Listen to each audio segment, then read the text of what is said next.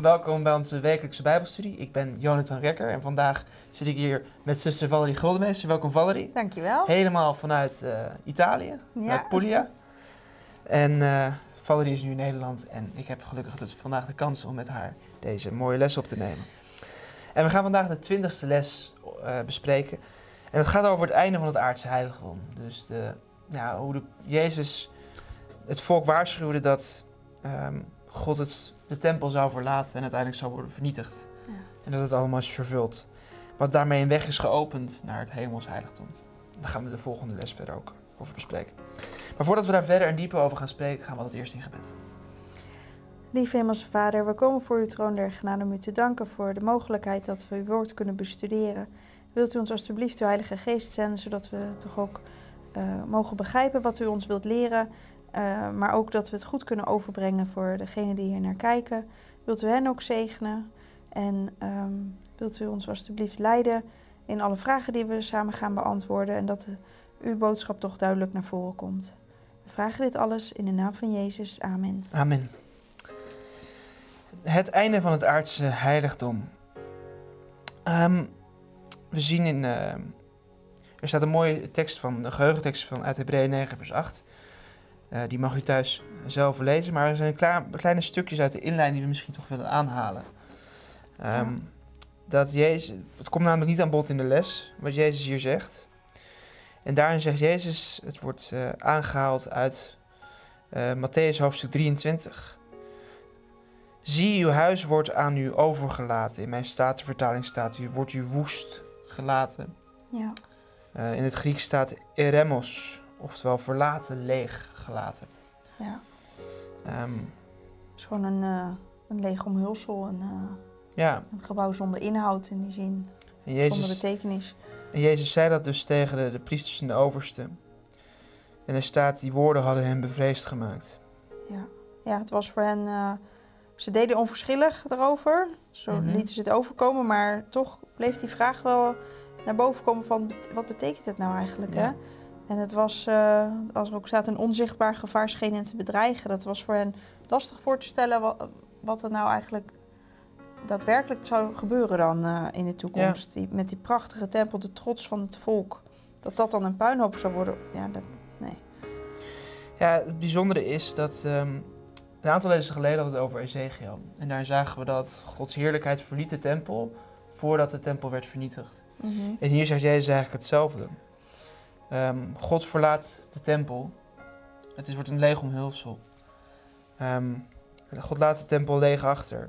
Om en daarna, jaren later, uh, ruim veer, iets minder dan 40 jaar later, wordt de tempel vervolgens vernietigd. Um, de tempel had dus, God was er niet meer. Nee. Het was niet meer een, een echte heilige plek. En is het ook niet meer vandaag. Nee, natuurlijk was het ja. nog steeds mooi en, uh, hè, voordat het vernietigd werd. Maar de, het doel, de functie was gewoon weg. Het was ja. gewoon een, een, mooi gebouw, maar zonder Gods aanwezigheid, ja. In de eerste twee en daarna ook de derde en de vierde vraag gaan we het over hebben. Waarom? Nou ja, dat er eigenlijk twee redenen zijn waarom God de tempel verliet. In de eerste twee vragen zullen we... Er ligt alvast een tipje op dat dat deels kwam door wat de Joden met de tempel deden. Ja. En deels kwam omdat de tempel zijn functie had verloren. Daar gaan we bij de derde en de vierde vraag over hebben. We beginnen bij de eerste vraag. Um, en dat was eigenlijk aan het begin van Jezus' dienstwerk. Dus wat zag Jezus bij het eerste Paschafeest dat hij trok naar de tempel in Jeruzalem? Toen hij dus al was, was gedoopt en mm -hmm. het was na het bruiloftsfeest in Cana. Ja, hij kwam aan bij de tempel. Wat zag hij daar?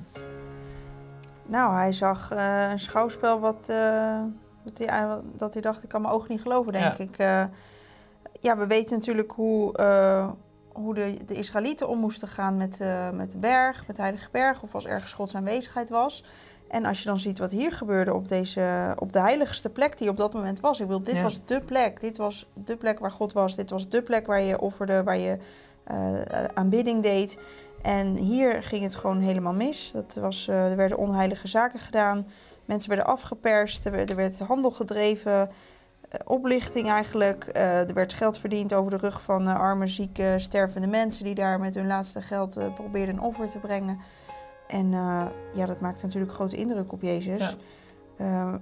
als mens zeiden van als je al die leidende mensen ziet en je ziet hoe gemeen eigenlijk die priesters dan deden en uh, gewoon geen, geen genade met ze hadden. En, uh, ja, hoe, hoe dat zo, mensen die aan het aanbidden waren, die, die werden daarin gestoord. Ze konden niet eens rustig aanbidden, zoals het in de opmerking ook staat. Er was grote verwarring. Aanbidders werden gestoord. Uh, de woorden tot de Allerhoogste we gingen verloren in het lawaai.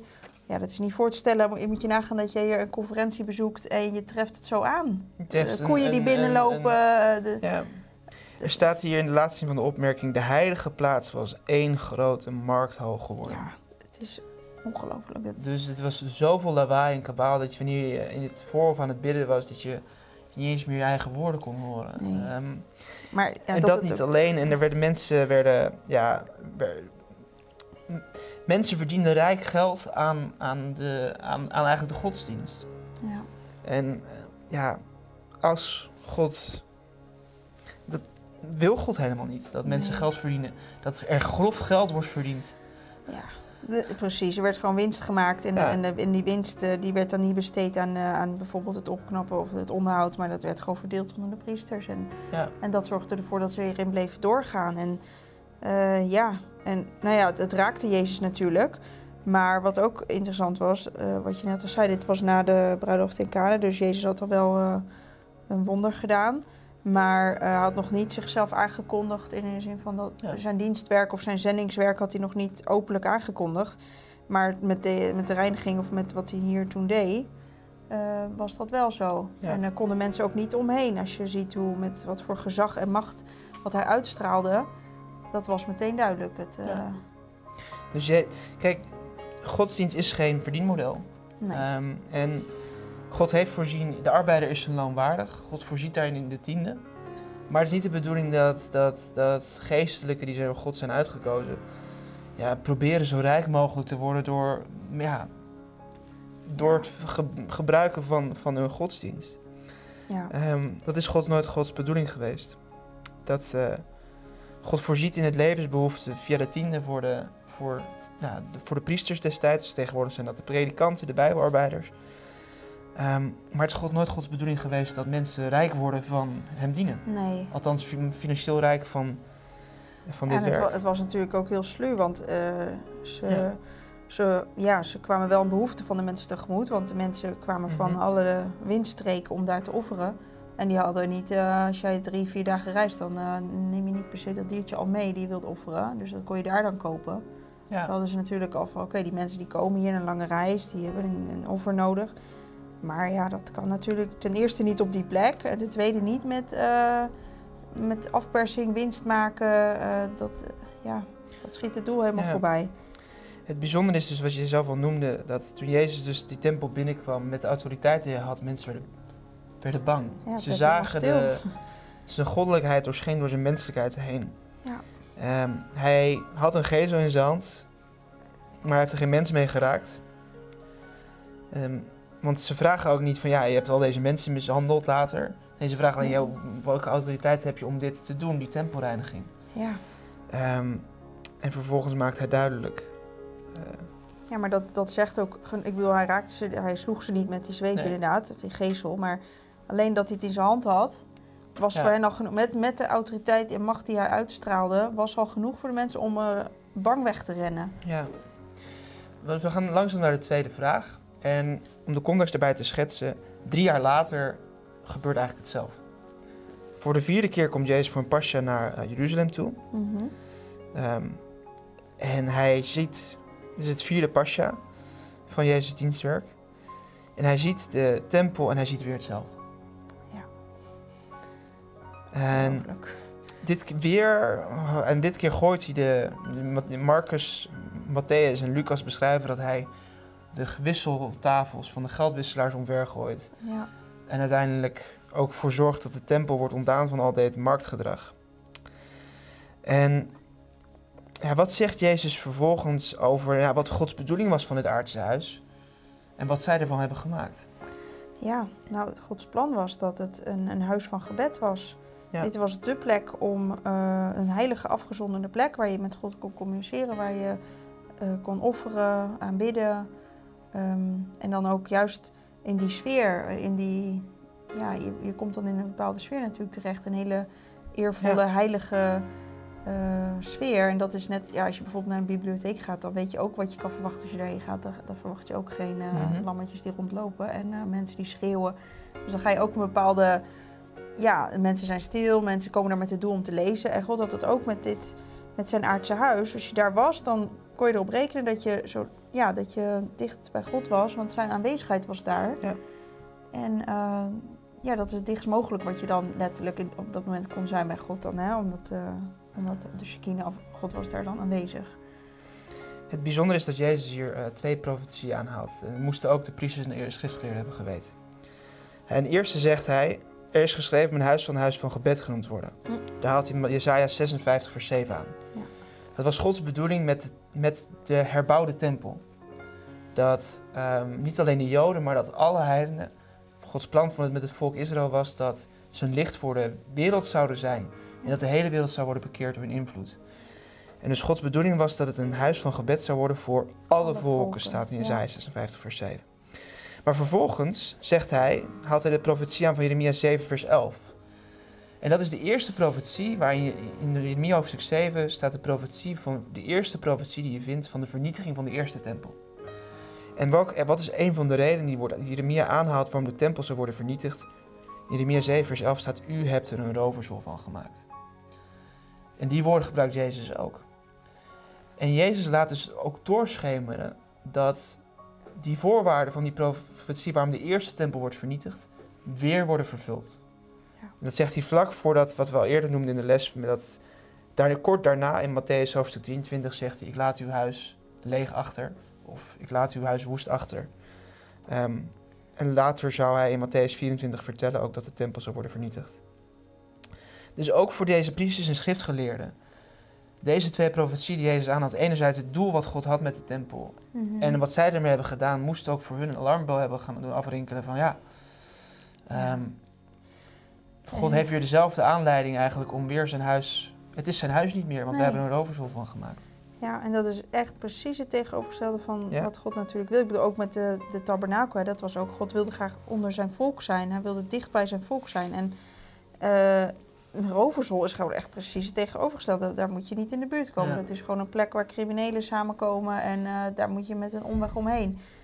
Dus het werd compleet oneerd en uh, God werd eigenlijk beroofd van zijn, uh, waar hij recht op heeft. Hij heeft bedoel, wij, wij, horen God te aanbidden en hem te loven en te prijzen en met blijdschap en dankbaarheid naar, een, ja, naar zo'n plek te gaan. En, ja. Het moet ook een waarschuwing voor ons dus zijn. Dat we hebben in de afgelopen les hebben we het ook over uh, Silo gehad en wat er met Silo gebeurde. En de verschillende plekken waar de tabernakel was geweest, die waren ontheiligd. Hm. Eerst was de Silo in Silo en later toen Sal de priesters vermoordde op een andere plek, werd weer, moest de tabernakel weer worden verplaatst. Ja. en op al die keren werd door, in de eerste plaats door de zonen van Eli, door wat ze deden met de ark en later door dus wat Sal deed, werden continu die plekken weer ontheiligd, waardoor het niet meer een heilige plaats was. In de tijd van Jeremia was het ook de plek ontheiligd. En daardoor werd de tempel vernietigd. En dat moet ook een les voor ons zijn. Dus wanneer wij zeggen dat dit Gods huis is, we zijn nu in het zendingshuis in Rehoboth, uh, de plek waar de lokale gemeente Elkom vergadert. We geloven dat dit, wanneer wij hier vergaderen, God hier aanwezig is in ons mhm. midden. Ja, maar als wij dat ontheiligen, dan kan God er ook niet zijn. Nee. Nee, en dan willen mensen hier ook niet zijn. Ik bedoel, wie wil, wil er dan heen? Het is ook hoe wij ons gedragen hier. Precies. Dat is, uh, is dat uitnodigend voor mensen om hier ook te komen in blijdschap en in aanbidding? Of is dat iets van ik ga wel even naar een andere plek eh, of ik ben alleen thuis? Ja. Het is ook voor Gods gemeente. Het moet gelden, moet, de plek waar Gods gemeente vergadert is op dat moment Gods huis. Ja. Ehm, en die plek moeten we dus ook met ons ontzag en respect op dat moment, zo, in ieder geval sowieso op dat moment zo behandelen. Ja. Ehm, er is nog een tweede reden waarom de tempel zijn nou ja, zijn status verloor. En dat ziet op de vervulling naar hetgeen waar het naar vooruit wees. De schaduw die, het was een schaduwdienst die vooruit wees naar het leven van Jezus. En wat, als we naar de derde vraag gaan, ja, wat gebeurde er toen Jezus stierf aan het kruis? Dus wat gebeurde ja, toen schaduw en werkelijkheid elkaar ontmoetten? Nou, wat er heel concreet gebeurde was dat uh, het voorhangsel scheurde. Ja. En dat scheurde dan ook van boven naar beneden. Dus dat kon niet door mensenhanden gedaan zijn. Dat, dat was een, een wonder eigenlijk dat dat zo ging. Het was een God die dat eigenhandig uh, deed, duid, ja, duidelijk een eind maakte aan de, aan de aardse offerdienst. Aan het uh, heiligdom, de functie van het heiligdom op aarde. En het gevolg daarvan was dus dat opeens het heilige de heilige zichtbaar was. Ja, en dat is natuurlijk eigenlijk uh, onmogelijk. Je kon niet Gods aanwezigheid zien. Geen ja. sterveling kon dat zien. Dus... Hoewel de ark er niet meer was, was het nog steeds een heilige plek. Ja. En van boven naar beneden werd het voorhangsel gescheurd. Dat voorhangsel was zwaar, was groot. Ten eerste, dat scheurde hij niet zomaar, laat staan van boven naar beneden, want het was ook nog eens heel hoog. Het was dus echt een ja. bovennatuurlijke gebeurtenis. Hoog en zwaar, ja. En um, op dat, dus bij Jezus dood scheurde het voorhangsel als een teken dat dus die schade die naar, die naar hem had vooruitgewezen, um, zou gaan ophouden. Uh, en het bijzondere vind ik ook wel dat in zekere zin is Jezus ook zelf dat voorhangsel geweest. Hij was, hij was de. Hij stond tussen God en de mens. Hij plaatste zichzelf tussen God en de mens, zodat de mens tot God kon komen zonder te sterven. Mm En zo kon ook de priester kon tot God komen zonder te sterven, omdat het voorhangsel de heiligheid van God uh, ja, afschermde. Ja. Zoals Jezus Beschermde de tussen de mensen en tussen God stapte. Ja. En zoals dat voorhangsel eruit wees, dat in zekere zin dus Jezus symboliseerde, scheurde. Dat scheurde op het moment toen Jezus lichaam scheurde. Ja, hij stierf. Riep, het is volbracht, want ja. Offer gebracht was. Ja. Er is nog een andere profetie die ons erop wijst dat inderdaad deze, dat Jezus dood dit tot betekenis had. En dat brengt ons bij de vierde vraag. Um, afgelopen les hebben we het over de 70 weken gehad. En daarin wordt die 70 weken zijn afgesneden, zijn een onderdeel van de 23 avond en morgens. En we weten wanneer ze begonnen, namelijk in 457 na Christus. En wat gebeurde er volgens wat zou er volgens die profetie, nou ja, in het midden van de week, van de laatste week van die 70 weken, wat zou er dan gebeuren? Dan zou het offerstelsel dus uh, ophouden ja. te bestaan door dat laatste allesomvattende offer ja. van Jezus. De Messias zou, um, hij zal voor velen het verbond versterken één week lang. Dat is Jezus' dienstwerk. En daarna ook dat de discipelen en de apostelen hebben zich vooral gericht op de Joden, mm -hmm. nog na Jezus dood. Ja. Tot de steniging van Stefanus. Toen, Toen werd het evangelie voor, voor iedereen. iedereen ja. ja. En halverwege die laatste week zal hij het slachtoffer gaan of hem ophouden. Dat liet dus zien dat, uh, dat die hele schaduwdienst had geen betekenis meer halverwege de week toen Jezus stierf. Ja, en dan staat er terug. ook in Hebreeën dat uh, hij neemt het eerste weg om het tweede daarvoor in de plaats te zetten. Dus ja. Uh, het moest ook gebeuren om, het tweede, om de weg naar het tweede ja. heiligdom, het hemelsheiligdom dan te openen. Precies, en in plaats van dit aardse heiligdom, op het moment dat Jezus stierf en nadat hij was opgestaan naar de hemel was gegaan, begon hij zijn werk als als hoge priester in het hemels heiligdom, ging hij het hemelse heiligdom binnen. Um, ja, dat is, is ook mooi om te zien dat al die jaren dat ze dus offerden in de tempel en dat dat met zo'n eer werd behandeld, dat het niet um, even was of tijdelijk. Ja. Of, uh, nee, dat is iets wat echt altijd belangrijk is geweest. Want het was een afspiegeling van het hemelse. Mhm. Maar ook toen dit, de tempel weg was, ging, het is doorgegaan in de hemel. Dus dat bewijst hoe belangrijk dit is. Ja, de essentie van het heiligdom voor ons, of de heiligdomsleer. En we komen nu langs, we gaan zo meteen naar de vijfde en de zesde vraag. Maar in deze vraag staan nog een aantal andere profetieën die God, waarin God waarschuwde wat er zou gebeuren met het huis wanneer het volk zou afdwalen. Wat Jezus, waar Jezus ook van zei, u heeft het huis een roversol gemaakt. Mm -hmm. um, er staat in 1 Koningen 9 vers 6 en daarna verder tot en met 8. Als u en uw kinderen zich ooit van achter mij afkeren en mijn geboden en mijn verordeningen niet in acht nemen, dan, en verder gaat het, dan zal ik het huis dat ik voor mijn naam geheiligd heb van voor mijn aangezicht wegwerpen. Ik zal Israël onder alle volken tot een spreekwoord en een voorwerp van spot worden. En dit huis zal een ruïne worden. Ieder die voorbij gaat zal zich ontzetten, sissen van afschuw en zeggen... waarom heeft de Heer zo gedaan met dit land en met dit huis? Ja. Um, dit, was de, dit was al in vervulling gegaan bij de eerste ballingschap bij de eerste diaspora en bij de Mhm. eerste tempelvernietiging door Nebukadnezar. Alleen, ze kregen een herkansing, het volk. Jeremia zei, 70 jaar zal de ballingschap duren en zullen terugkeren. En in Daniel hoofdstuk 9 zien we hoe lang die herkansing zou duren. Namelijk 490 jaar 70 weken. Ehm, maar ja, uiteindelijk die herkansing hebben ze niet gehaald. En uiteindelijk zou deze profetie zich nog een keer vervullen. Dat zien we ook zo meteen in de volgende vraag. Ehm, dat komt, want dat brengt ons namelijk bij de volgende, vijfde vraag. Wat gebeurde er in, na die laatste weken, dus na de vervulling van die 70 weken, wat gebeurde er volgens Daniel 9? Uh, ja, toen is dus de, de tempel verwoest. De verwoesting van Jeruzalem. En dan uh, het ergste natuurlijk de tempel. Ja. En dan geen ene steen werd op de andere gelaten.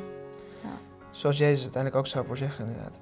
In Daniel 9, vers 26 staat: Een volk van hun vorst, een volk dat komen zal, zal de stad en het heiligdom ten gronde richten.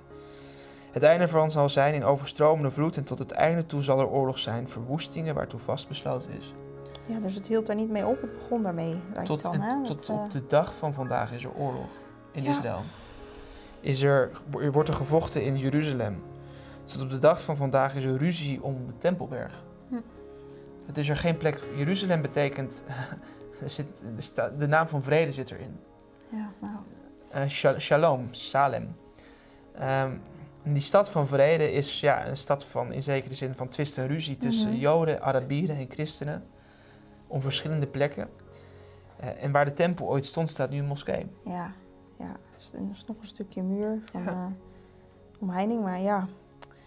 Ja, en, en ook wat er dus na de oorlog nog gebeurde, mm -hmm. is dat ja, wat er dan in de opmerking staat, dat de Joden toch wel verstrooid werden. Hè? Ja. Ze werden onder de heidenen verstrooid als wrakhout aan een verlaten kust. En uh, ja, altijd overal rondgezworven. Nergens werd hun het voorrecht verleend hun oude aanzien als natie te herwinnen. Belasterd, gaat en vervolgd was van eeuw tot eeuw een erfenis van lijden hun deel. Dus dan, dan denk je, nou, dit is het ergste wat er kan gebeuren, die tempel die verwoest is. Maar dat hield daar niet mee op.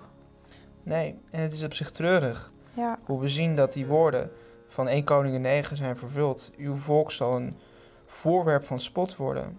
Uh, het, is, het is terug. Dat we, we zien tot op de dag van vandaag antisemitisme. Het is echt enorm. Ja. Um, en het is, ja, het is niet mooi dat dit dus zo wordt gebeurd. Tegelijkertijd is het Joodse volk nog steeds heeft een zegen van het houden van de Sabbat en de verschillende instellingen. Heel veel Joden zijn welvarend. Maar anderzijds zien we dus ook dat ze die, die beschermende zegen die ze van God altijd hadden als volk, dat die is weggenomen. En dat ja, heel veel Joden zijn verschoppelingen en, en vreemdelingen in de landen waar ze wonen. Ja, ja en, en uh, in de opmerking staat ook, Christus zou de ondergang van het Joodse volk hebben afgewend als het volk hem had aangenomen. Ja. Maar dat zien we ook natuurlijk in uh, alle voorgaande jaren. Alle koningen die er een potje van maakten. Er was altijd een weg terug. Ja. En God probeerde altijd weer toch zijn volk te beschermen. Het was zijn oogappel. Maar ja, bij de, met de kruisiging van Gods zoon, dat was natuurlijk... Uh, ja, en uh, ja, verder konden ze niet Na die 70 weken met de steniging van Stefanus... was een speciale status als volk van God was er niet meer. Nee. De weg staat nog steeds... De eerste Joden waren... De eerste christenen waren allemaal Joods. Ja. Dus voor individuele Joden, net zoals voor heidenen... staat God nog steeds open natuurlijk. En die zegening ook en de bescherming. Maar het, het, volk als geheel heeft niet meer die speciale nee. uh, positie die ze hadden. Nee. Het is de. Ge, het, ze hadden toch een voorkeursbehandeling. Ja, de Joden die, die, Paulus beschrijft, de Joden die Jezus niet aannamen, zijn uitgerukt uit de olijfboom, die uh, Gods gemeente is. Ja. En daar zijn nieuwe olijftakken voor ingeënt. Ja. Maar ja, wat je zegt, uh, ieder, voor, ook voor hen, voor ja. alles, voor iedereen, voor alle volken is de weg naar het heiligdom geopend. Ja, en dit moet dus ook niet verkeerd begrepen worden, want sommige verschrikkelijke mensen interpreteren dit als een rechtvaardiging om Joden te vervolgen. Ja, alsof ze het verdiend hebben. Alsof want het, uh, ja, maar nee, dat, en dat is, dus nooit, absoluut niet zo. Zeker niet. En ook Paulus schrijft het over dat hij houdt van het Joodse volk en wil dat ze gered worden. En dat moet ook ja. onze hoop en verwachting zijn. Amen. Um, we gaan naar de zesde vraag. Um, Tussen de Joden en de Samaritanen bestond nogal discussie over de vraag waar ze nou moesten aanbidden. Mm -hmm. De Samaritanen zeiden uh, de berg uh, Gerasim, Gerasim en de Joden natuurlijk de, de, tempel, de berg Sion.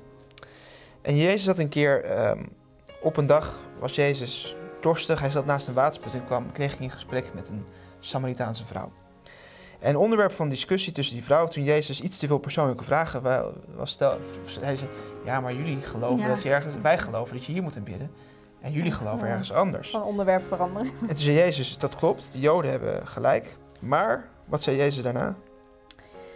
Hij zei ook dat, uh, dat er een tijd komt dat je niet meer op die berg zal aanbidden. Ja. En ook niet in Jeruzalem.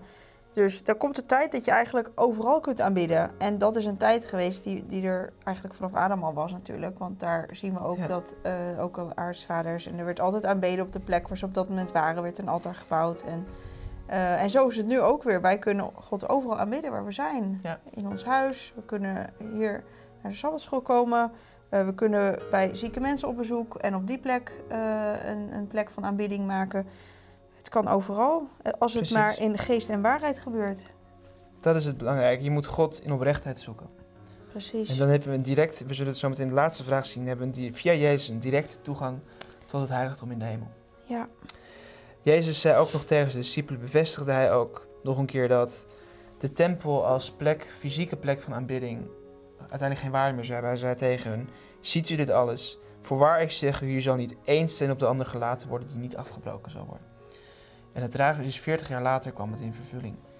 Het is, bijzondere is dat um, de profeet Jeremia zei dat het volk gestraft zou worden als een... Um, hij, ook hij vergeleek het volk met een olijfboom Jeremia hoofdstuk 11. En dat het God ook zou straffen met vuur. En tot twee keer is dat ook gebeurd met de tempel. De eerste keer toen Nebuchadnezzar was, kwam, was de tempel vernietigd met vuur. En de tweede keer toen uh, de Romeinen kwamen, werd ook de tempel weer helemaal afgebrand. Uh, in lichterlaai en geen steen staat erover. Er zijn nog een paar brokstukken, een paar fundamenten dingen over, maar ja. uh, je ziet er niks meer van. Nee. De klaagmuur is geen onderdeel van de tempel zelf eigenlijk. Nee. nee. Het is een soort buitenste muurtje. ja, het werd uh, omgeploegd, hè? Ja, zoals in Micha. De, de, plek waar de tempel had ja. gestaan werd omgeploegd. Nou, uh, ja, dan, dan, is er echt niks meer van over. Als je iets gaat ploegen, dan is het gewoon uh, plat. En zoals in Micha 3 vers 12 inderdaad was voorzegd ten aanzien van de eerste tempel. Dus er is niks meer van over. Nee. Um, en dat is op zich het, het, het treurig. En het is, vandaag op de plek waar de tempel stond, staat nu een moskee. Ja, ja, het moet verschrikkelijk geweest zijn voor die mensen in die tijd. Ik, bedoel, ja. ik zou het wel vreselijk vinden als ik mijn eigen huis uh, in puin uh, zou terugzien. En, maar ik wil Gods, Gods huis, ja. Was er niet, het hele volk was natuurlijk niet uh, slecht of was daar uh, Mhm. mm -hmm. on, onterend bezig. Dus het zal wel echt uh, ja. heftig geweest zijn. Ja, en zelfs de Romeinse keizer die wilde voorkomen dat de tempel zou, zou worden vernietigd. Mm -hmm. um, maar door een, een, een, loop van omstandigheden, ongelukkige samenloop van omstandigheden, raakte ook het vuur de tempel. En uiteindelijk, ja. volgens sommige bronnen, ging het, kroop het goud van de tempel kroop tussen de stenen, waardoor de Romeinse soldaten oh. de stenen omdraaien om het goud eruit weg te ja, halen. In ieder geval, hoe het precies is gelopen, in ieder geval geen steen, zoals Jezus had gezegd, geen steen bleef op de ander staan. Um, we komen bij de laatste vraag. We weten dus, de aardse tempel heeft geen waarde en betekenis meer. Nee. Jezus zei al, God heeft de tempel verlaten. Dat zei hij vlak voor zijn kruisiging. En dat werd bevestigd door het voorhangsel dat scheurde. Uh, en helemaal bevestigd toen de Romeinen de tempel vernietigden. Maar wat, waar kunnen we nog steeds naartoe, volgens Paulus? Wij kunnen nog steeds uh, naar het heiligdom in die zin. Ja. Uh, maar uh, niet meer een aardsheiligdom. We kunnen daar niet met de auto heen rijden. Ja. En nee, het is, het is een heiligdom wat nu in de hemel is. En dat is nog steeds in gebruik. En tevens ook de enige weg tot God. Dus ja. wij kunnen daar niet omheen. Het is niet zo dat je dat, uh, als je denkt, nou, hè, het is opgehouden hier op aarde, het is niet meer belangrijk, het is niet meer nodig. Nee, dit is de enige manier om tot God te komen. Ja. Het hemels heiligdom. En die heeft Jezus opengelegd voor ons met zijn offer. Want Ja. dat was voor, ja, het is voor ons nooit mogelijk geweest om tot God te komen zonder Jezus. En of zonder die offerdiensten die er eerst waren. Dus ja. Paulus die schrijft, de, weg naar het, de, heilige, de Ge- Heilige Geest maakt duidelijk dat de weg naar het heiligdom nog niet openbaar gemaakt was, zolang de eerste tabernakel nog in gebruik was. Pas toen Jezus stierf en dus de schadedienst was vervuld, pas daarna ging hij naar zijn opstanding, ging hij naar het hemels heiligdom in.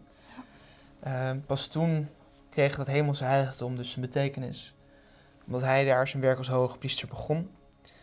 En dat doet hij tot op de dag van vandaag nog steeds. Um, Gelukkig. En we hebben via hem, zegt hij, zo'n hoge priester hebben wij. Eén die zich heeft gezet aan de rechterhand van de troon van de majesteit in de hemelen. Hij is een dienaar in het heilige en in de ware tabernakel die de Heer heeft opgericht en niet een mens. Nee. Deze kan dus ook nooit uh, verwoest worden of ja. ontheiligd worden, hè, wat dus elke keer gebeurd is. Precies. Dat is bij, deze, bij dit heiligdom niet mogelijk. En dan kunnen we deze ja, toch enigszins negatieve les, waar we het hebben dus over de slechte dingen die gebeurden met de aardse tempel, dat is niet meer. We hebben iets veel beters in de plaats voor gekregen. Ja.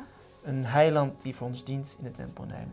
Precies, en wat voor iedereen toegankelijk is. En niet als je rijk of arm, uh, want toen was het als je arm was, dan had je een probleem. Je kon geen offer kopen. Dat is allemaal niet meer uh, van toepassing. Iedereen kan deze weg nu bewandelen naar het heiligdom. Amen. We zijn aan het einde gekomen van deze les. En uh, we hebben dus gezien dat we overal en altijd de gelegenheid hebben om tot het heiligdom in de hemel te komen. In het gebed tot God en via onze voorspraak bij de Vader ons tot de troon van God te richten. En mijn wens en gebed is ook dat dit een troost mag zijn voor u, zoals het ook voor mij is. Dat uh, we de kans en het mogen te gebruiken, het voorrecht dat we hebben om via Jezus direct contact te hebben met de Vader. Ik wens u Gods rijke zegen toe en ik hoop u graag de volgende keer